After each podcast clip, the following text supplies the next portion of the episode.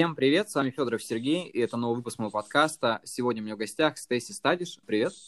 Привет. Мы давно с тобой собирались записать совместный подкаст, и вот пришло время, и, знаешь, у меня возник вопрос перед самым эфиром. Я немножко посмотрел твою библиографию, увидел, что у тебя уже на момент вышло три книги.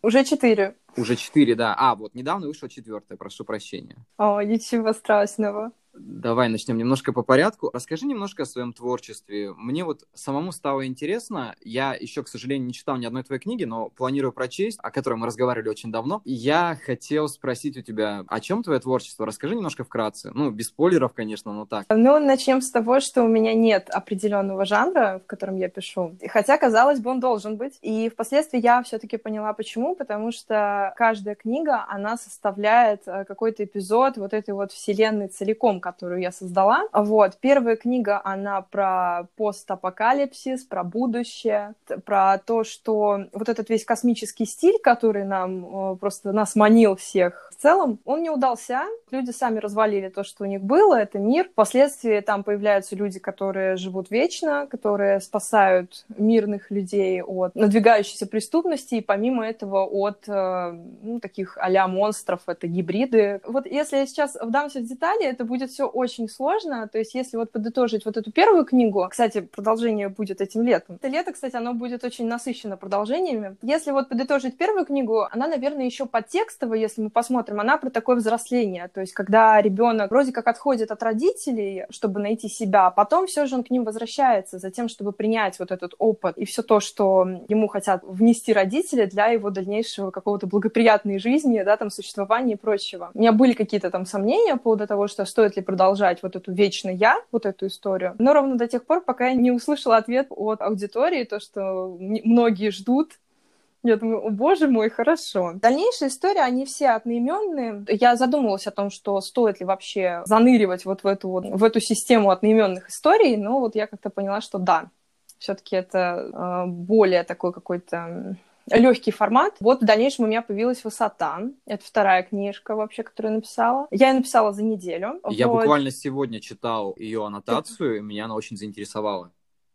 Вау, это здорово. Она прям вообще... Причем я ее написала, потому что я услышала трек Никиты Фостина. Этот трек был к 17-му независимому батлу. Я просто вообще там так вдохновилась, что я все это быстренько написала и сдала. Причем очень важный был момент, то, что он меня в этом поддержал, потому что когда я ему написала, он не стал отмахиваться, то, что, боже мой, я такой популярный, отстань от меня. Он как-то так сказал, ой, это так здорово, это так интересно. Очень важный был момент, потому что, я не знаю, может быть, без вот этой поддержки я бы, может быть, бы не осмелилась. Потом в моей жизни появилась книга «Здесь кто-нибудь есть». Ну, несложно догадаться, что я написала после прослушивания трека Димы Масленникова, то есть как бы вот понятно. Это такой неоднозначный хоррор, больше, наверное, даже психологический хоррор. Я ее тоже написала за неделю. И продолжение вот ее э, будет тоже в это лето. Дальше... Ты очень продуктивная. Ну да, есть такой момент. Причем я вот работала над продолжением э, вот именно хоррора. Все было прекрасно. Я вот думала то, что в июне я издам ее, то есть все будет просто вот все по плану было, все шикарно но ворвался просто новый сюжет. Это как раз-таки той книги, вот, которая у меня вышла 7 июня. Она называется «Тот самый момент». Я ее написала за три дня, и она мне все просто перепутала. И я думаю, боже мой, я не могу ее не издать в ближайшее время. Прости, за сколько ты ее написала еще раз? За три дня. За три дня? Да. Я не представляю, как можно написать книгу за три дня. Это какой творческий порыв должен быть, чтобы написать книгу за три дня. Ну, я не знаю, это... Но вот три дня меня вообще никто не видел, никто не слышал. То есть вот просто вот это все было целиком. Вот мое внимание, оно было вот поглощено вот этим процессом. Причем обложка, вот эта вот мадам с крыльями, которая смотрит на пригород, я и вообще, то есть не задумывалась, то, что вот это вот, вот этот арт вообще, в принципе, он где-то будет сверкать. Он был черновой, на самом деле, а потом я увидела посмотрела, еще раз пригляделась думаю, «А, нет, все-таки вот она хорошо оттеняет и иллюстрирует то, что будет в этой книге. Слушай, а я хотел спросить у тебя, я вижу, что у тебя очень продуктивно получается писать книги. Что тебя мотивирует, что тебя вдохновляет, что вот ты так садишься и за три дня, ну, пишешь книгу? Я понимаю, что это возможно, но просто насколько творческий порыв, насколько должно быть вдохновение, само погружение в это творчество, чтобы ты ушла так с головой и написала буквально за три дня? В основном, вот это я планету здесь не открою. Вот вообще ни разу. Это люди, поступки, эмоции, которые я испытываю при определенных ситуациях, музыка, кино, книги. То есть вот все вот то, что я ощущаю, вот я передаю туда. Причем у меня был еще такой момент, над которым я очень сильно сомневалась, ощущает ли человек, который читает мои книги, какие-то вот эмоции, которые я туда вкладывала.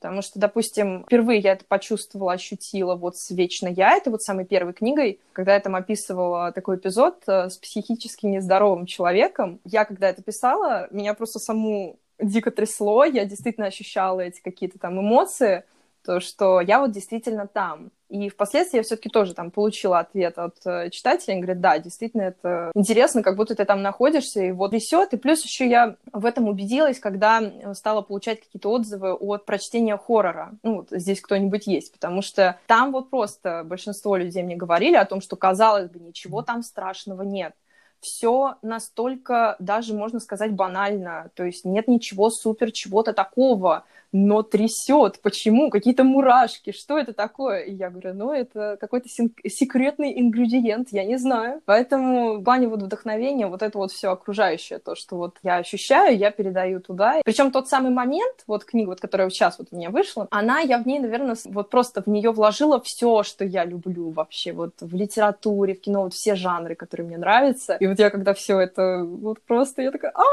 как же это великолепно, просто вот я не могу могу. То есть вот наконец-то, вот все это как так сложилось. Ты сказала, что когда ты писала книгу, то общалась с участником независимого батла 17-го.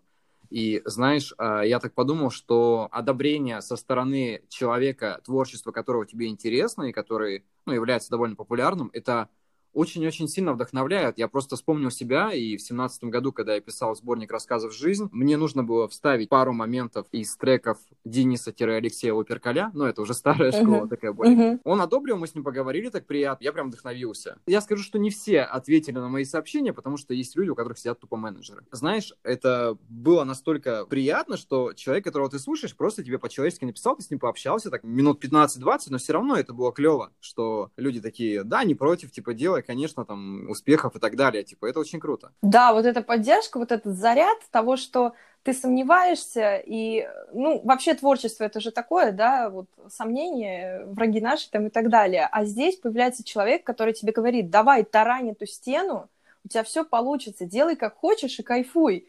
И ты такой, о, все, я это сделаю. Участники батлов, вот если немножко поговорить об этом, мне кажется, что это одни из тех людей, которые действительно таранят стены. Им есть да. что сказать, потому что я всегда затруднялся, я тоже смотрю батлы, Иногда задумываюсь о том, что, знаешь, на три раунда нужно выучить текст. Это просто безумное количество слов, а, панчи и так далее. И я просто сижу и думаю, блин, как у них это получилось? Ладно, там люди там засчитывают треки на 3-4 минуты, ну там, может быть, 6 максимум бывает такое. Тут прям, ну я не знаю, это же примерно, ну, минут 30 выходит текста в общей сложности. Ну, я не помню, сколько, по сколько раунды идут. Ну, просто, я не знаю, я вообще, в принципе, раньше была далека от батлов, но впоследствии, когда полюбила 17-й независимый, вокруг меня просто сложилась вот такая компания рэперов э, и всяких исполнителей и исполнительниц, и я думаю, о боже мой, я вот в этом во всем, и так интересно. Настолько все разные, и со своими мироощущениями, со своими историями, и они меня тоже вот каждый раз на что-то двигали, на что-то толкали, то есть вот, и плюс вот это общение, это что-то потрясающее, вот такой прям замечательный коктейль для того, чтобы творить дальше, там, и за три дня и прочее. Хотя, кстати, вот в плане хоррора, ну, понятно, что я не общалась с Димой Масленниковым.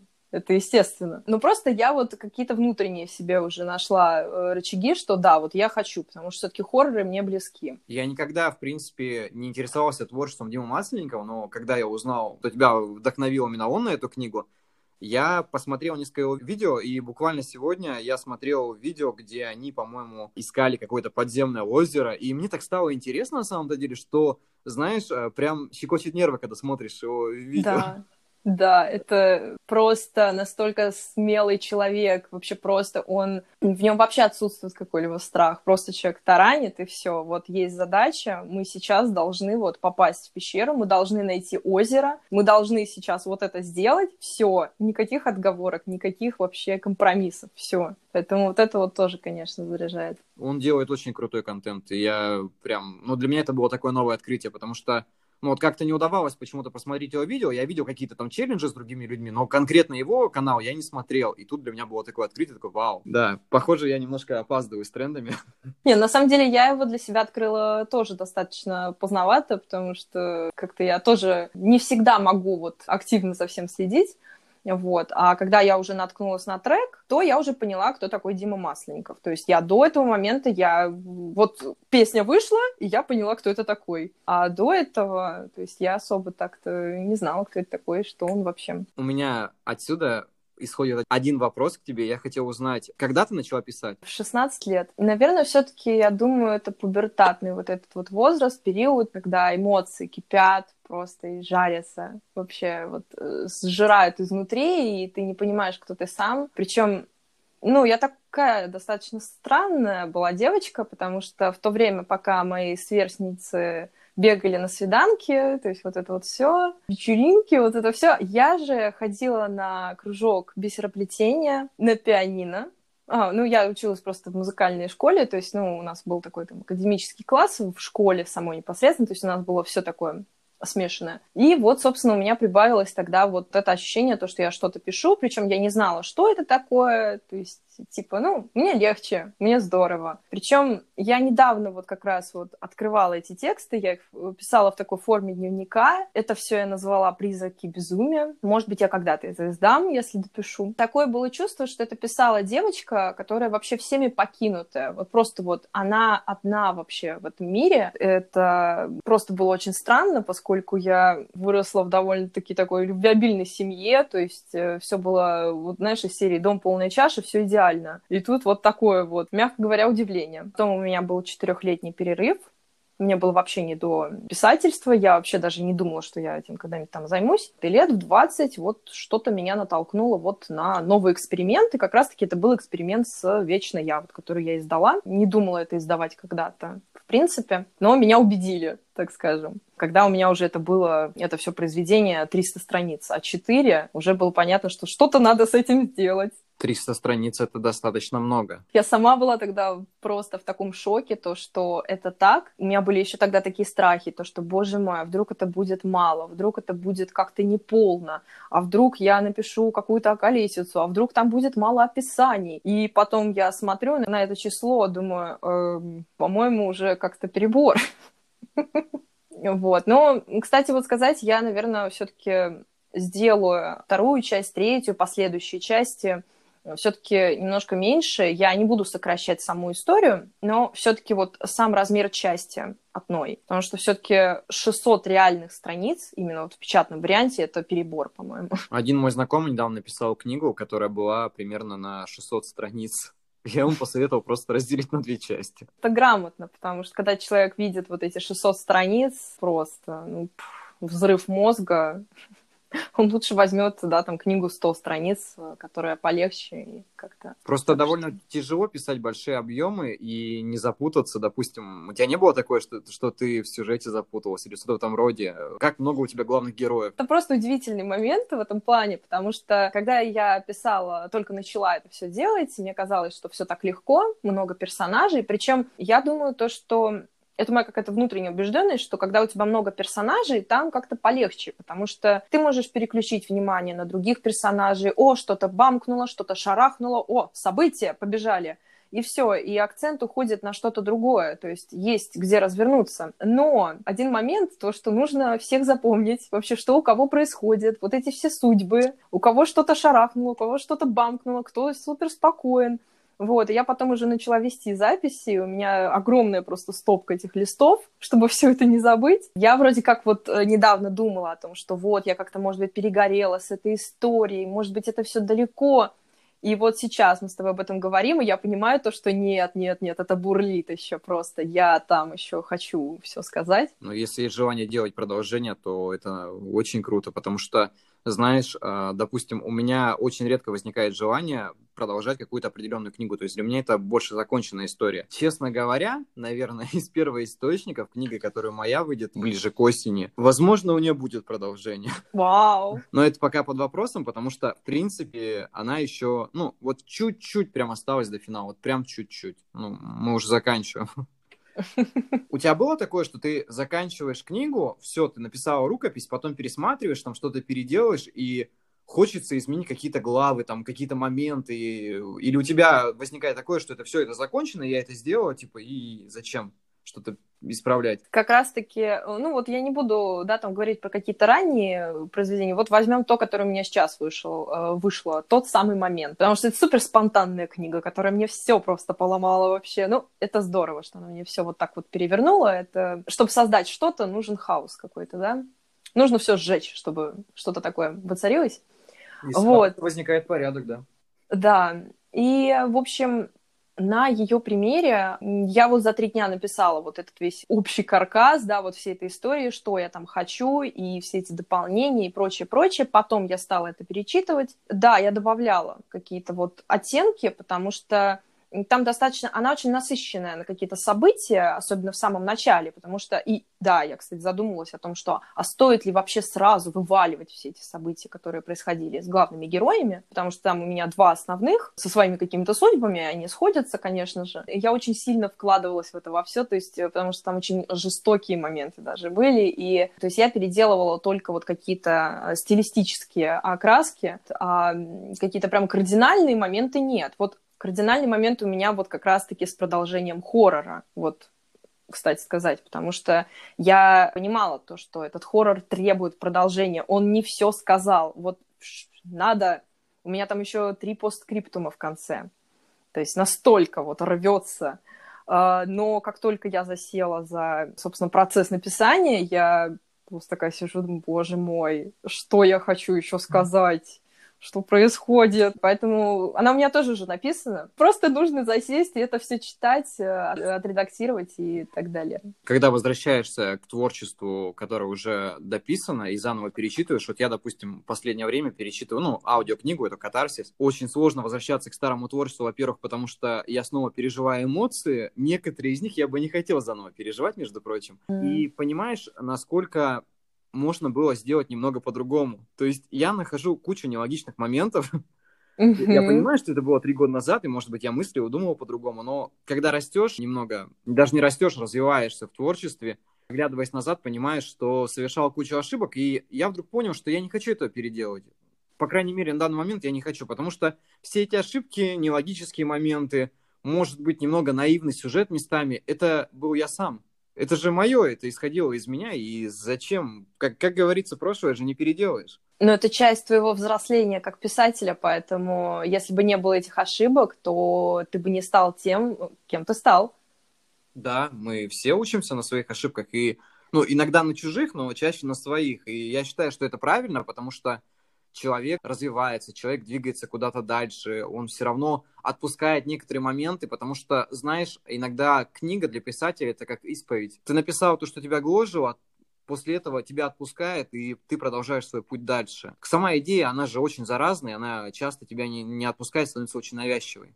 Вот, допустим, Вселенский район спального масштаба я вынашивал в себе около трех лет, я вынашивал его точно. Меня не отпускало. Я не знал, каким он будет, но я знал, какая цель этой книги — донести какую-то осознанность в свою жизнь. И, видимо, в тот момент, когда я пришел к этому, все и получилось, потому что до этого сколько раз я не начинал, у меня не то выходило там, третье, десятое и так далее. Но все равно эта мысль меня не отпускала. То есть, вот я, мне кажется, что нужно либо ковать железо, когда горячо, то есть ты сразу садишься и пишешь, либо ты вынашиваешь идею, если она настолько навязчивая, значит, это твое.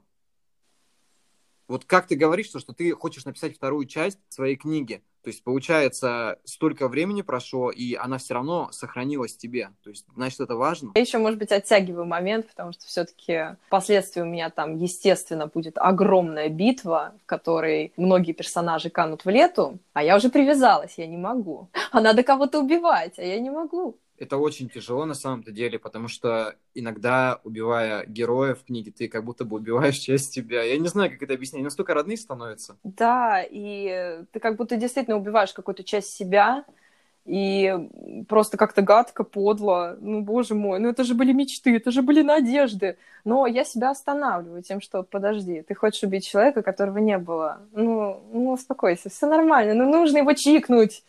И все, и я это делаю. Вот такие, знаешь, внутренние милые противоречия все равно происходят, потому что, с одной стороны, это вымышленный персонаж, а с другой стороны, ну, когда пишешь книгу, ты же выпадаешь из реальности, по идее. Ну, да. Ты концентрируешься на своем внутреннем мире, на своих ощущениях, на своем пережитом опыте, и это уже не совсем реальный мир. Ну, как бы он может иметь... Нет, он, он в любом случае имеет отношение к реальному миру, но это все-таки твой мир. Да. Несомненно. Я хотел спросить у тебя, что тебе нравится в литературе?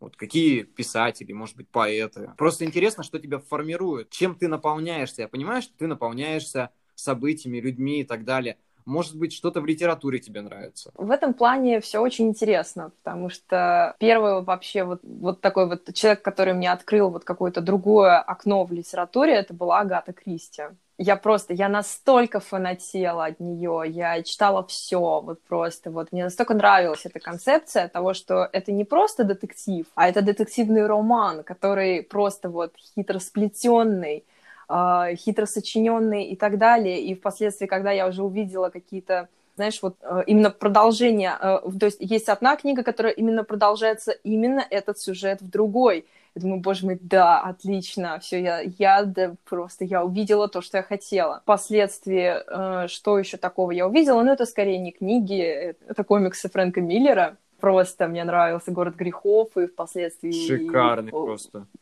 Полностью вот, согласен. И... Такие нуарные стили прям я обожаю. Да, и настолько это все про какую-то справедливость и так далее, и то, что ее и нет, и она как бы есть. Такое противоречие, которое может разрешиться, а может быть и нет. Далее я открываю... Ну, я опять же, я не беру вот эти все моменты, связанные с той литературой, которую мы все прочли в школе, потому что, ну, это вообще все другое. Хотя у меня был такой момент, когда я прочла вот как раз-таки лет в 15-16 Асю Тургенева, я так поняла то, что для меня это было слишком рано потому что я вот со своим каким-то, я не знаю, у меня то ли был такой вот наивный помысел, я не знаю, что это было, но я искренне тогда не поняла, вот в чем был истинный так называемый зашквар этой истории. Я тогда побежала к маме, говорю, мам, подожди, а кем же они были друг для друга? Говорит, господи, да, была его содержанка, успокойся. И я такая, о боже, и меня это так перевернуло на тот момент. И вот это вот произведение как-то вот, э, не знаю, это было первое, что мне из школьной программы как-то понравилось, потому что я, в принципе, мне не нравилось вообще то, что в школе происходит, потому что как только мы читали какое-то произведение, то не было личностного мнения. То есть оно нам было привито со стороны учителя – то есть я искренне там не понимала каких-то моментов, и поэтому я ненавидела уроки литературы.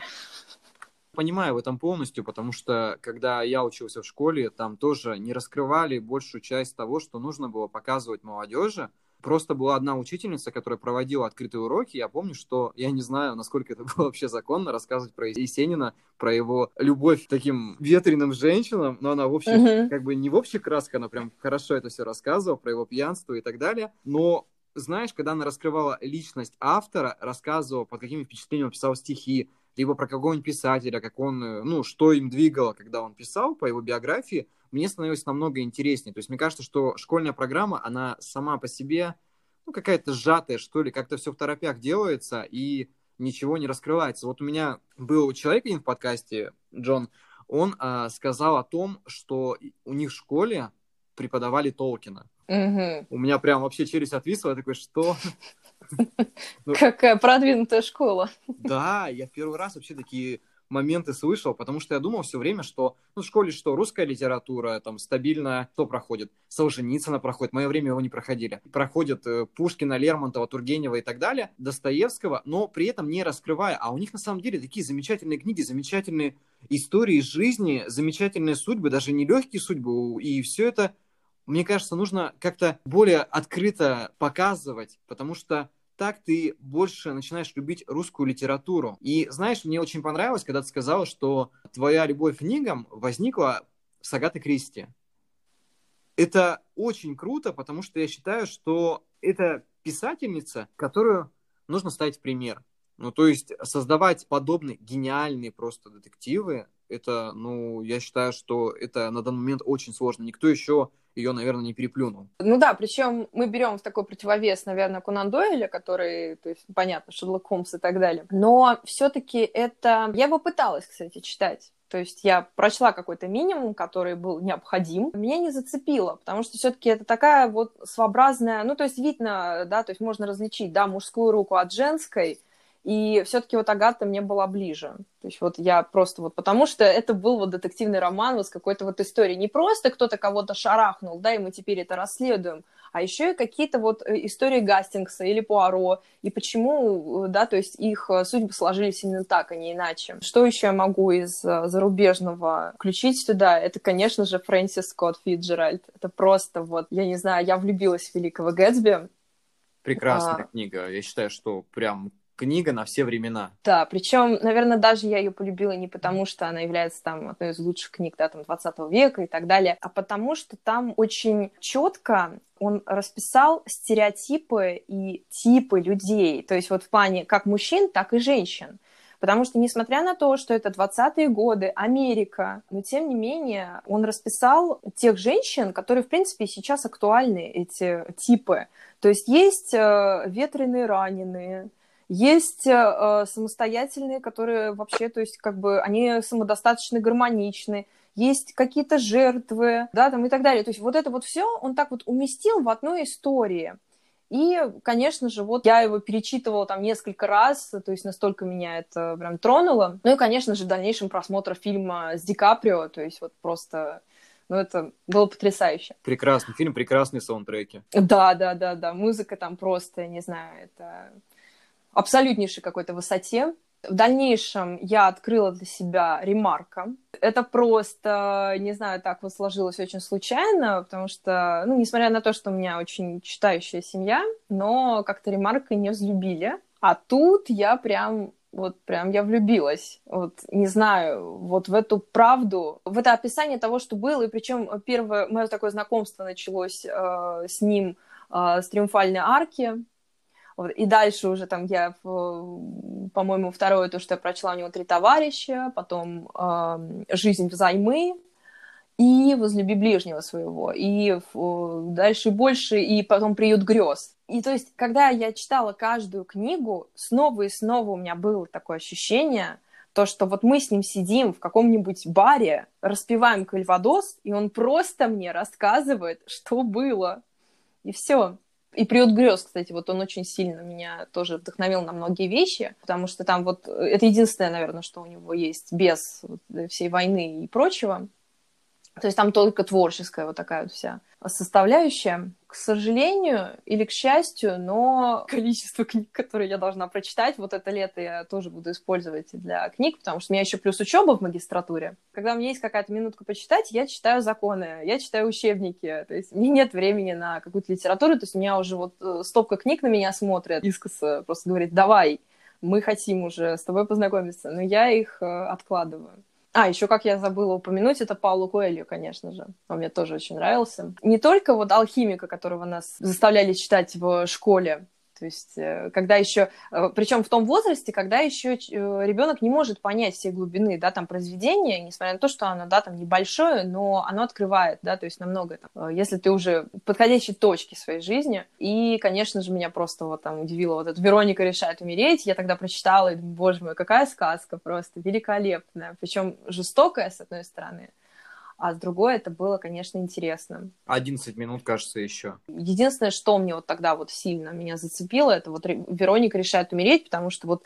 Словению, как он написал, я сразу захотела туда, вот просто вот молниеносно. Кстати, я до сих пор туда хочу. А в детстве я просто фанатела от Ганса Христиана Андерсона, причем ну, там и остальные какие-то, да, то есть писатели, да, там Шарперо, братья Грим там и прочее. Но что мне запомнилось, почему я упомянула, потому что в литературе, как я с ней справлялась, я в свое время выделилась тем, что мы, когда его почему-то коснулись, я взяла и переписала его биографию в тетрадь, я ее знала просто чуть ли не наизусть, тогда. Вот, я ее всю записала от руки в тетрадь, мне поставили вот эту пятерку, хотя преподаватель была непреклонна никому, и э, вот э, тогда у меня были решены некоторые вопросы с литературой, и я могла как-то помимо какой-то школьной программы, может быть, читать то, что мне нравится. Ты сейчас рассказывала о литературе, которая, в принципе, уже имеет довольно сильный вес, и я считаю, что эти книги еще долго будут э, на слуху, и многие люди будут ими интересоваться. И у меня вот отсюда еще один вопрос возник. Как ты относишься к современной литературе? Современная литература. Такой момент, то, что у меня на слуху только вот, наверное, ну, как, нет, нет, нет, нет, нет, все, я возвращаюсь в это. Есть, конечно же, то есть Джоан Роулинг, но она, учитывая, что мне не нравился Гарри Поттер, вот, она как будто меня услышала, и у нее вышла такая книга, как «Случайная вакансия», вот. Мне это тоже очень понравилось. Я такая, ой, все, спасибо.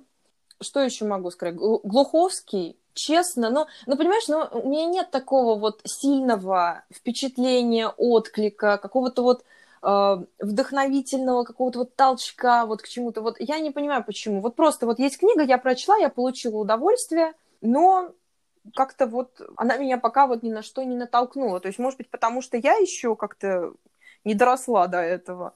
Может быть, потому что еще как-то все неясно. Вот что-то вот из этой серии, как говорит моя подруга. Ну вот Лукьяненко, Глуховский, они такие для меня были авторы, которые книги пишут вроде интересные, но они ничего не оставляют в памяти. Не знаю. Бывает такое, потому что... А, был момент, я просто после этого Глуховского, я не знаю, для меня это вот... Э, я его уважаю, но когда я посмотрела фильм по его книге «Текст», причем я смотрела его с родителями. У нас абсолютно вот такая семья, в которой вот не то, что там вот какой-то мат, это, это просто за гранью, да, там грубое слово вообще. У нас это просто вот, ну, нет. Вообще в целом мы тут не кричим вообще никто. И тут мы видим на экране вот это вот все, вот этот ведь э, секс-шмекс, вот это вот... Э, вот это вот, Асмус, да? Да, вот этот мат-перемат, вот это все, мы на это см... я думаю, боже мой, я даже не знала, что это все такое, блин, зачем я с вами полезла? Причем, благо, у меня в какой-то момент папа просто вот, он сказал, ой, у меня дела, я не могу, все, и мы как-то, у меня мама более либеральна, и мы такие, боже мой, что мы сейчас просмотрели? Скажите, пожалуйста, в чем здесь была идея? Но впоследствии я даже пересмотрела этот фильм, я просмотрела еще раз книгу. А, опять же, какого-то полета я от этого не получила. То есть вот я все пыталась найти вот какой-то вдохновительный момент, то, что ну что-то же ты здесь должен был вот закопать, вот я, может быть, плохо ищу. То есть и в конечном итоге я поняла то, что ну как-то вот ничего, клада нет. Я такая, ну ладно, и все, и я Сама идея, она была очень интересная, потому что книгу я не читал, я смотрел действительно только фильм, но как-то все банально все это выглядело, и да, да. Безнадега вот Я ожидал да? более глубокого смысла, но не нашел в этом фильме. Может быть, его так сняли, может быть, стоит прочитать книгу, я не знаю. Но Глуховский у меня ассоциируется только, знаешь, наверное, у всех она ассоциируется. Это книга, тире, которая стала популярной игрой метро там 2000... Мет... Да, 33, 35, метро, 34. Да. Вот, и все, и текст. Потому что он был скандальный, и многие там, ну, ты сама знаешь эту историю с Асмус и так далее, почему он всех был на слуху. И все, да, в принципе, да. больше ничего такого я у него не читал. Я даже вот сейчас прогуглил, посмотрел, у него куча книг, ни одну из них, в принципе, я не читал. А с Лукьяненко тоже, в принципе, история была такая, что он мне был интересен с дозорами, когда фильмы начали выходить. Естественно, всем захотелось прочитать книгу, uh-huh. в том числе и мне. Я не помню, сколько мне лет было, наверное, 14-12, не помню. Я прочел, мне было интересно, потому что там как дополнение к фильму, и можно узнать какие-то определенные моменты, которых, ну, не показали в фильме, то есть более расширенно. Но когда вышел там дневной сумеречный дозор, это был уже, ну, прям такой Сумеречный дозор был прям проходняк. Я не знаю. Я до сих пор уверен, что, наверное, из этого проходника они сняли третью часть. И это, знаешь, наверное, для определенных круг лиц книги. Кому интересны а, такие около фэнтезийные uh-huh. варианты, либо Глуховский это такой постапокалипсис э, или что-то такое. Ну вот единственный текст, наверное, выделяется, остальные у него а, все книги, они такие, ну, после конца света, там, что-то случилось в России, и люди так начали жить, там, и так далее. Они похожи друг на друга в основном. То есть он пишет, наверное, в одном стиле. Допустим, если не брать в пример а, писателей, ну вот, которые уже зарекомендовали себя и которые там где-то на каком-то своем уровне держатся, допустим, а, ты читаешь каких-нибудь своих писателей-коллег, ну вот, может, кто-то из знакомых есть, кто пишет? Ну, конечно же, я не могу не отметить э, безмерный, великолепный, потрясающий, фееричный талант своего сейчас собеседника. Ну, наверное, это слишком сильно сказано. Потому что... Нет, это сказано в тему, потому что, ну, просто, когда я с тобой познакомилась, это просто вот э, вообще такой какой-то прилив вообще вот э, того, что вдохновение вот этого всего, то, что ты столько всего достиг, и сколько еще впереди, поэтому... Но, к сожалению, пока не добралась до твоих книг. Вот это вот все, вот э, единственное, я только слушала катарсис, и вот то, я что я прослушала, мне понравилось. Тексты, и мне нужно и... работать с дикцией, и мне немного не нравится, что я тороплюсь. Вот это очень большие нюансы, которые меня напрягают, и каждый раз, когда я переслушиваю то, что записал, прежде чем выложить, ну, там, корректирую, что какие-то моменты удаляю, и угу. я понимаю, что я мог бы это сделать, но мне нужно очень долго работать над тем, чтобы записать, допустим, профессиональную аудиокнигу. Для того, чтобы выкладывать в Инстаграме, там, в подкастах или где-то еще для прослушивания, да, окей, я согласен, это нормально. Но если бы мне сказали, что вот, Серег, давай мы запишем твою книгу, ну, ты запишешь свою книгу, и мы выложим где-нибудь там на каком-нибудь книжном сайте известном, я бы очень долго парился над этим. Я считаю, что над этим нужно работать. Но мне на самом деле очень приятно слышать такие вещи, но я лично для себя считаю, что я, в принципе, ничего такого еще и не достиг. Я, я, знаешь, для писателя главное всегда оставаться в начале своего пути. То есть тебе всегда есть куда идти. Я очень боюсь, что рано или поздно ну, я найду понятно. свою нишу и буду выпускать, допустим, стабильно по какому-нибудь там психоделическому роману в год, и все, и они будут похожи друг на друга. И вот это самое страшное. Я не хочу просто уйти в какую-то свою, знаешь, нарнию и оттуда выдавать э, что-то похожие друг на друга. Мне хочется делать что-то новое. Вот а, мне очень приятно общаться с такими продуктивными авторами, как ты, потому что я ловлю какое-то вдохновение. Я чувствую, что человек написал книгу за три дня. Это же какой творческий порыв. Человек там выпускает по две книги в год, там, может, больше. Я не знаю, что тебя еще ждет впереди, но я уверен, что у тебя будет очень много продуктивности и очень много новых книг. И мне знаешь, я не то чтобы завидую белой завистью, я тоже хочу обрести такое умение. И вот у меня прям сразу внутри что-то щелкает, и я такой, так, ты же недавно там какую-то рукопись пытался написать. Можете все-таки сесть за нее? ну вот как-то так это. ну, это все, понимаешь, опять же, по поводу э, вот этих всех моментов в плане продуктивности, у каждого своя. То есть вот, э, может быть, это, понимаешь, вот и неплохо. То есть, допустим, э, обдумывать один сюжет год, да, то есть если это многосерийная какая-то история, и потому что вот, когда у меня появились э, вот эти вот одноименные, э, они мне путают все. То есть вот они, они так прибегают ко мне, как дети, говорят, давай, давай, давай, давай. И я такая думаю, боже мой, ребят, ну давайте потом. Они такие, нет, сейчас. И я думаю, боже, ладно, давайте. Но мне вечно я нужно дописывать. Они такие, нет, мы сейчас хотим. И как бы, то есть здесь нужно распределять время, потому что ты сам себе менеджер. То есть свои какие-то да, моменты. и все вместе. Да, да, да, да, да, да, все сам. Потому что это просто все, не знаю, титанические какие-то усилия. Вот, э, причем особенно это все мучительно для тех, кто, не, кто вообще не любит ждать, таких как я, например. Потому что это просто вот э, я всем этим продвижением начала заниматься только вот э, в декабре-январе. А до этого момента я вообще этим не занималась, то есть пыталась, но это было как-то вот как-то нелепо. Ну вот ты говоришь, что, что тебе аудитория говорит, давай делай и так далее, это же очень сильно мотивирует. Мне вот стало интересно, насколько у тебя идет большая обратная связь от аудитории. Я так понимаю, что она большая все-таки. Я, может быть, сам уже ответил на свой вопрос, просто немножко подробнее об этом послушать. Ну, на самом деле, я вот э, очень сильно боялась, что отклика никакого не будет, потому что все-таки у меня э, общая, да, вот такая глобальная задача, это то, что я делюсь с людьми, да, то есть то, что вот... Э, если вам поможет этот материал, да, который я для вас создала и вложилась, то это будет просто потрясающе. Я буду счастлива. Пока на сегодняшний момент я ни одного не услышала отзыва о том, что мои книги, например, э, плохие, или же написаны как-то не так, или сюжет не очень, то есть вот не нора, и вот это все, я этого всего пока что не слышала. Вот. Хотя, с другой стороны, мне бы хотелось обзавестись там парочкой хейтеров, потому что они все-таки освежают вот эту всю обстановку.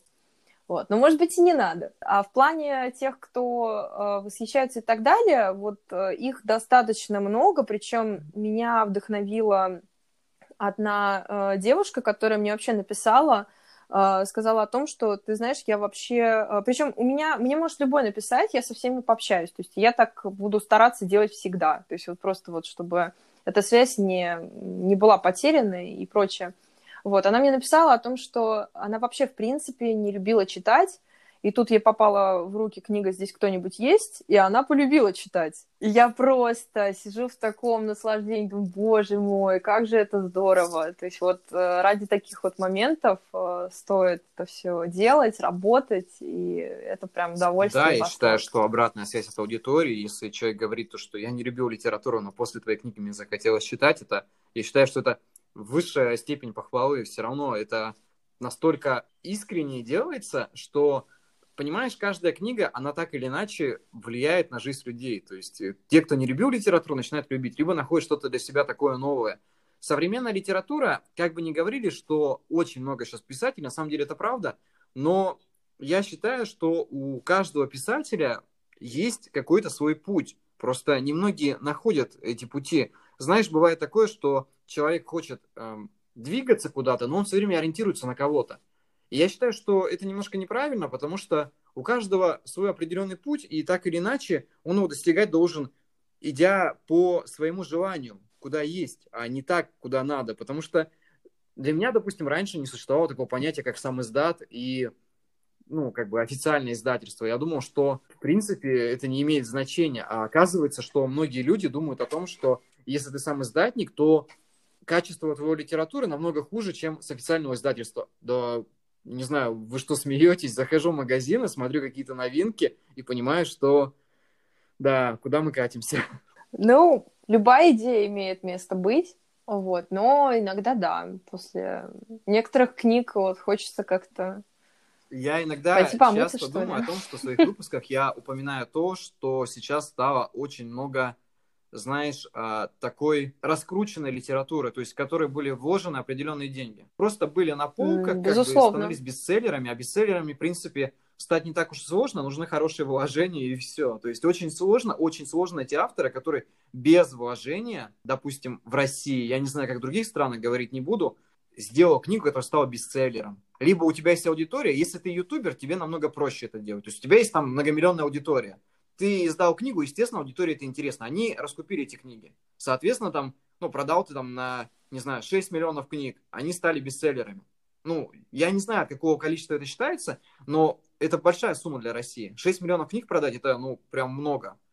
А, допустим, есть писатель, у которого очень маленькая аудитория, это я не про себя, ну, у меня тоже небольшая аудитория, он э, не раскручивает. То есть он сталкивается с сложностями, когда он смотрит и говорит, а вот те попадают, а меня там не берут и так далее, а почему меня не берут? Ну, во-первых, не нужно сдаваться, нужно добиваться этого, если ты хочешь там куда-то попасть, потому что у многих есть желание попасть в издательство. И нужно все равно, вот как ты сказала, пробивать эту стену. То есть, если есть желание, то должны быть и действия. Без этого так это не работает. И не нужно никогда сдаваться, потому что многие думают, что вот здесь не получилось, и все. И это конец, нужно забрасывать. Да нет, ты творчество в первую очередь пишешь для себя. Тебе хочется это писать, ты это пишешь. То, что там дальше продвигается и так далее, очень много людей, которым сложно быть а, маркетологами, которым сложно продвигать свое творчество. Ну, представляешь, да, мы изматываемся, мы пишем книги, после этого нам нужно еще сделать хорошую рекламу, заказать у кого-то, там, договориться и т.д. и т.п., да. чтобы книги начали замечать. А это же не так просто. Вот ты вот вымотанный, ты вот сейчас написал книгу, и ты где-то уже в конце думаешь, а вот здесь нужно какой-нибудь баннер сделать там для книги в Инстаграм, а здесь нужно ВКонтакте кто-то выложить, а там нужно договориться это, а здесь еще вложения какие-то идут. И ты такой, блин, как это сложно. Иногда просто хочется, знаешь, чтобы у тебя был менеджер. Ну, безусловно, да, то есть такое желание присутствует, и мне кажется, оно абсолютно здоровое, потому что, ну, это из серии, знаешь, как невеста, да, вот, допустим, на выдане, и она же не может себя пиарить, у нее должна быть сваха. То есть э, это здорово. То есть здесь то же самое. Писатель, да, то есть, э, ну, как, э, да, Горгород, да, Оксимирона. То есть есть вот этот писатель, да, мое дело писать. И есть вот эта Кира, да, литературный агент, которая бегает и все это разбирается, да, со всеми этими организационными моментами. А когда ты вот одна за всех, это просто вот, не знаю, это, это действительно какая-то самодисциплина должна быть. И Конечно же, при каких-то неудачах э, ты должен просто расширять свой багаж инструментов, как пробить эту стену, а не просто разворачиваться и говорить, о боже, все, я не справился. Ну, если так легко отказался, ну, тогда, значит, не твое, не надо, отойди, дай вот, другим. Кстати, возвращаясь к Горгороду, я вот. хотел сказать, что он практически не понравился всем моим знакомым, кроме меня. Мне он очень зашел, просто они ждали чего-то другого, а вышел просто, ну, хорошая аудиокнига, грубо говоря прям отличная история, которая, знаешь, а, иногда ты проникаешься каждым треком и понимаешь, что это даже тебя немного мотивирует, что ли. Несомненно, причем вот в плане музыки я очень люблю какие-то сюжетные треки, даже вот в формате одного трека, не говоря уже об альбоме. То есть, а из альбомов, да, то есть это, несомненно, Горгород и Орфеев и Дика Нойза МС. Вот просто вот это все настолько вот э, сюжетно и просто ты сидишь там уже сам переживаешь, что же там произойдет-то в конце, хотя ты прекрасно знаешь эту легенду, этот миф и прочее. Вот, но тем не менее. Ты задал вопрос по поводу вот писателей, которых, э, да, там вот мои, э, да, там какие-то знакомые, коллеги. Мне было очень интересно вот э, с ними познакомиться, и в частности, мне было интересно посмотреть на то, как люди совмещают вот эту какую-то финансовую концепцию и творческую, да, то есть написание книг. И я увидела то, что многие перебарщивают либо с тем, либо с другим. То есть нет какой-то гармонии между собой. Потому что у меня были знакомые, которые, допустим, они э, упирались строго на финансы, то есть э, я разрабатываю концепцию, и когда ко мне попадали в руки их книги, я понимала то, что я держу просто вот книжный труп. Там ничего нет, даже пульса, и как-то непонятно, что же происходит. Но как-то у них там шли какие-то продажи. И были те, кто вот излишне углублялись в творчество и забывали про финансы, про то, что все-таки, да, это должен быть такой какой-то обмен. И они могли там, допустим, все отдать за то, чтобы, э, там, допустим, там, не знаю, на продвижение, допустим, на рекламу, то есть там последние деньги, но вот чтобы сейчас вот моя книга стрельнула просто вот высоко, причем там было все неясно, и я на это все смотрела, думаю, не, ребят, я не настолько как-то подпрыгнуть над этой стеной. Ну, творчество, вот такое оно вот наблюдение. часто просит очень большие вложения, в которые, ну, я не знаю, смотря как к этому относиться. То есть это, с одной стороны, мотивирует тебя, чтобы ты стала хорошим редактором для себя, хорошим корректором, там, смотреть на текст, выявлять какие-то ошибки и так далее, и обучаться чему-то новому, вплоть... А, у меня мой редактор, эм, она тоже пишет книги, она обучилась редакторскому ремеслу.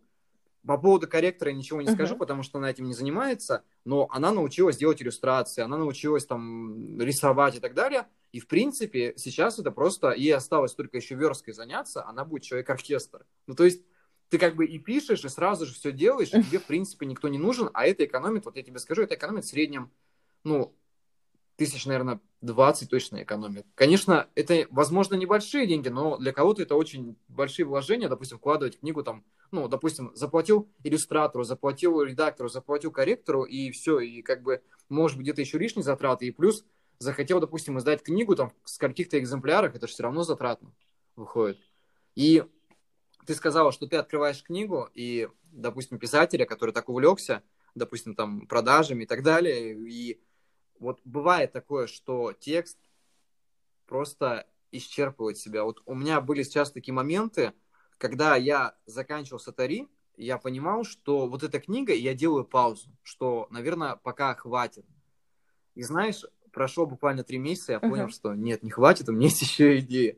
Ну, то есть это выжимает тебя очень сильно, допустим, когда книгу заканчиваешь и все вроде сделал, у тебя возникает такая усталость. Многие люди не понимают, что такое эмоциональная усталость и что такое э, вложение в свое творчество, вот именно когда ты э, фанатично сидишь и пишешь каждую главу, вот тебя вот прям прет, а потом у тебя такое ощущение, что ты таскал там мешки с песком, я не знаю, целый день.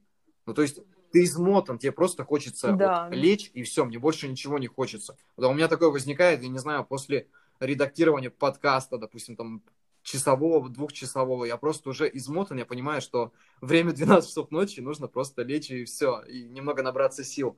Поэтому я думаю, что все-таки надо иметь какой-то баланс. И при этом, наверное, не бежать иногда впереди своих амбиций, потому что можно сильно себя износить. То есть нужно, где-то меру Абсолютно знать. Вот согласна. такая тон- тонкая грань есть, когда ты через нее переходишь, могут возникнуть какие-то определенные все равно проблемы, что вот ты так, допустим, сделал, и все, и ты себя переутомил, а потом ты находишься в какой-нибудь там полуневрологической коме, я не знаю, от того, что ты просто не рассчитал свои силы. Это проблема как раз-таки, с которой я столкнулась, вот когда я в феврале начала просто штамповать книги, потому что у меня вот вышла высота, и здесь кто-нибудь есть в одном месяце, по-моему, если не ошибаюсь. Нет, у меня вышла в конце февраля высота, а потом 21 марта вышла здесь кто-нибудь есть. И дальше вот я взяла паузу, потому что я поняла, что что-то не так со мной, потому что это уже было просто за гранью, причем в мою жизнь ворвались стихи, вот вообще внезапно. И э, хотя я их терпеть не могла, но как-то так получилось. И, то есть, я даже вот, когда, допустим, знаешь, вот просто берешь бокал вина, просто чтобы вот улететь от этого всего, просто вот, чтобы ни о чем не думать, потому что голова постоянно вся дела, в делах, даже закрыв глаза, я беру бокал вина, я понимаю то, что нет, я сейчас напишу стих, я беру ручечку, я беру бумажечку и э, набросала стишочек, потом я беру, записываю это в аудио в каком-то режиме, и потом уже сижу и редактирую, думаю, боже мой, а какую же сделать видяшку для этого стиха? То есть все, я не могу никуда улететь. И вот почему у меня был, наверное, такой длительный перерыв, потому что вот я не могла себя вот оставить себя в покое. То есть постоянно я из себя что-то выжимала. То есть нет, вот книги мы не будем писать, вот стихи давай, давай вот это, давай вот то. То есть и просто это, это очень мучительно, когда происходит эмоциональное выгорание, ты не можешь себя оставить в покое. Вот, Ну да, вот главное себя не износить до конца, потому что потом очень долго восстанавливаешься, на это уходит очень много сил. Это такой урон, который приходится очень долго восполнять. Ну, то есть творчество не должно идти во вред человеку. Ну, потому что, знаешь, э, ну вот Дарья Донцова, я не знаю, как она вообще справляется. Конечно, я не читаю книг, но я знаю, что у нее выходит стабильно, там, я не знаю, по 2-3 книги в год. Блин, ну это просто нереально делать. Я понимаю, что она пишет такие, ну я не знаю, там бульварные женские там, романы, детективы, но все равно, мне кажется, что в этом все равно связаны какие-то рабы, которые живут у нее в подвале. Ну, ее судьба, она такая, да, то есть она вся очень нелегкая, но я, честно сказать, я, ни, я никогда не читала ее книг. Я помню вот что. В детстве э, у нас почему-то их было очень много, этих книг. Мне нравились обложки. Очень нравились. И, ну, вот эти рисунки, вот это вот все такое. Э, я из них что-то складывала, то есть вот я их смотрела, перебирала. Все, больше ничего. И я понимала, что она жутко популярна. И понятно, что за это ей э, почет уважения. Вот, но это просто штамповать книги это очень ну интересно. да, это все равно как-то долж, должна быть тоже такая продуктивность, чтобы это делать. И мне кажется, что для меня было бы нереально выпускать по три книги в год, если бы только у меня было, ну, я не знаю, если бы я жил именно этим, у меня было бы свободное время, чтобы этим заниматься, тогда, наверное, возможно, я бы это делал. А так получается, ну, все равно я же работаю где-то, я чем-то занимаюсь, и как-то все равно, вот, кстати, мне стало интересно, ты как-то распределяешь свой день, вот, допустим, начался день так, ты потом начинаешь писать, ну, то есть уделяешь определенное время по графику, или у тебя это происходит как-то неожиданно, что появился момент, и ты начала писать? Вот абсолютно все настолько спонтанно, потому что э, у меня бывали такие моменты, то, что я себя как-то пытаюсь дисциплинировать, то, что вот сейчас мы занимаемся там подготовкой постов, еще что-то, потом мы еще что-то будем делать, потом мы сейчас по учебе что-то посмотрим, еще что-то, а все равно не получается. Вот я вот засела писать, вроде как все хорошо, но вот мне все нутро говорит, нет, мы так не хотим, мы хотим внезапности, мы хотим сейчас вот сами. Вот, и это может произойти совершенно в какой-то непредсказуемый э, период. Так что э, вот такой вот процесс.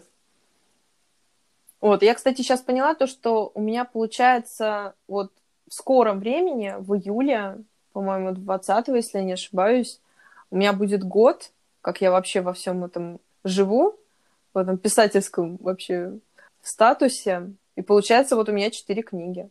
Это очень круто. Я считаю, что это очень круто, и когда у тебя есть желание писать и творить, и у тебя это получается, это, наверное, такая самая лучшая награда для самого себя.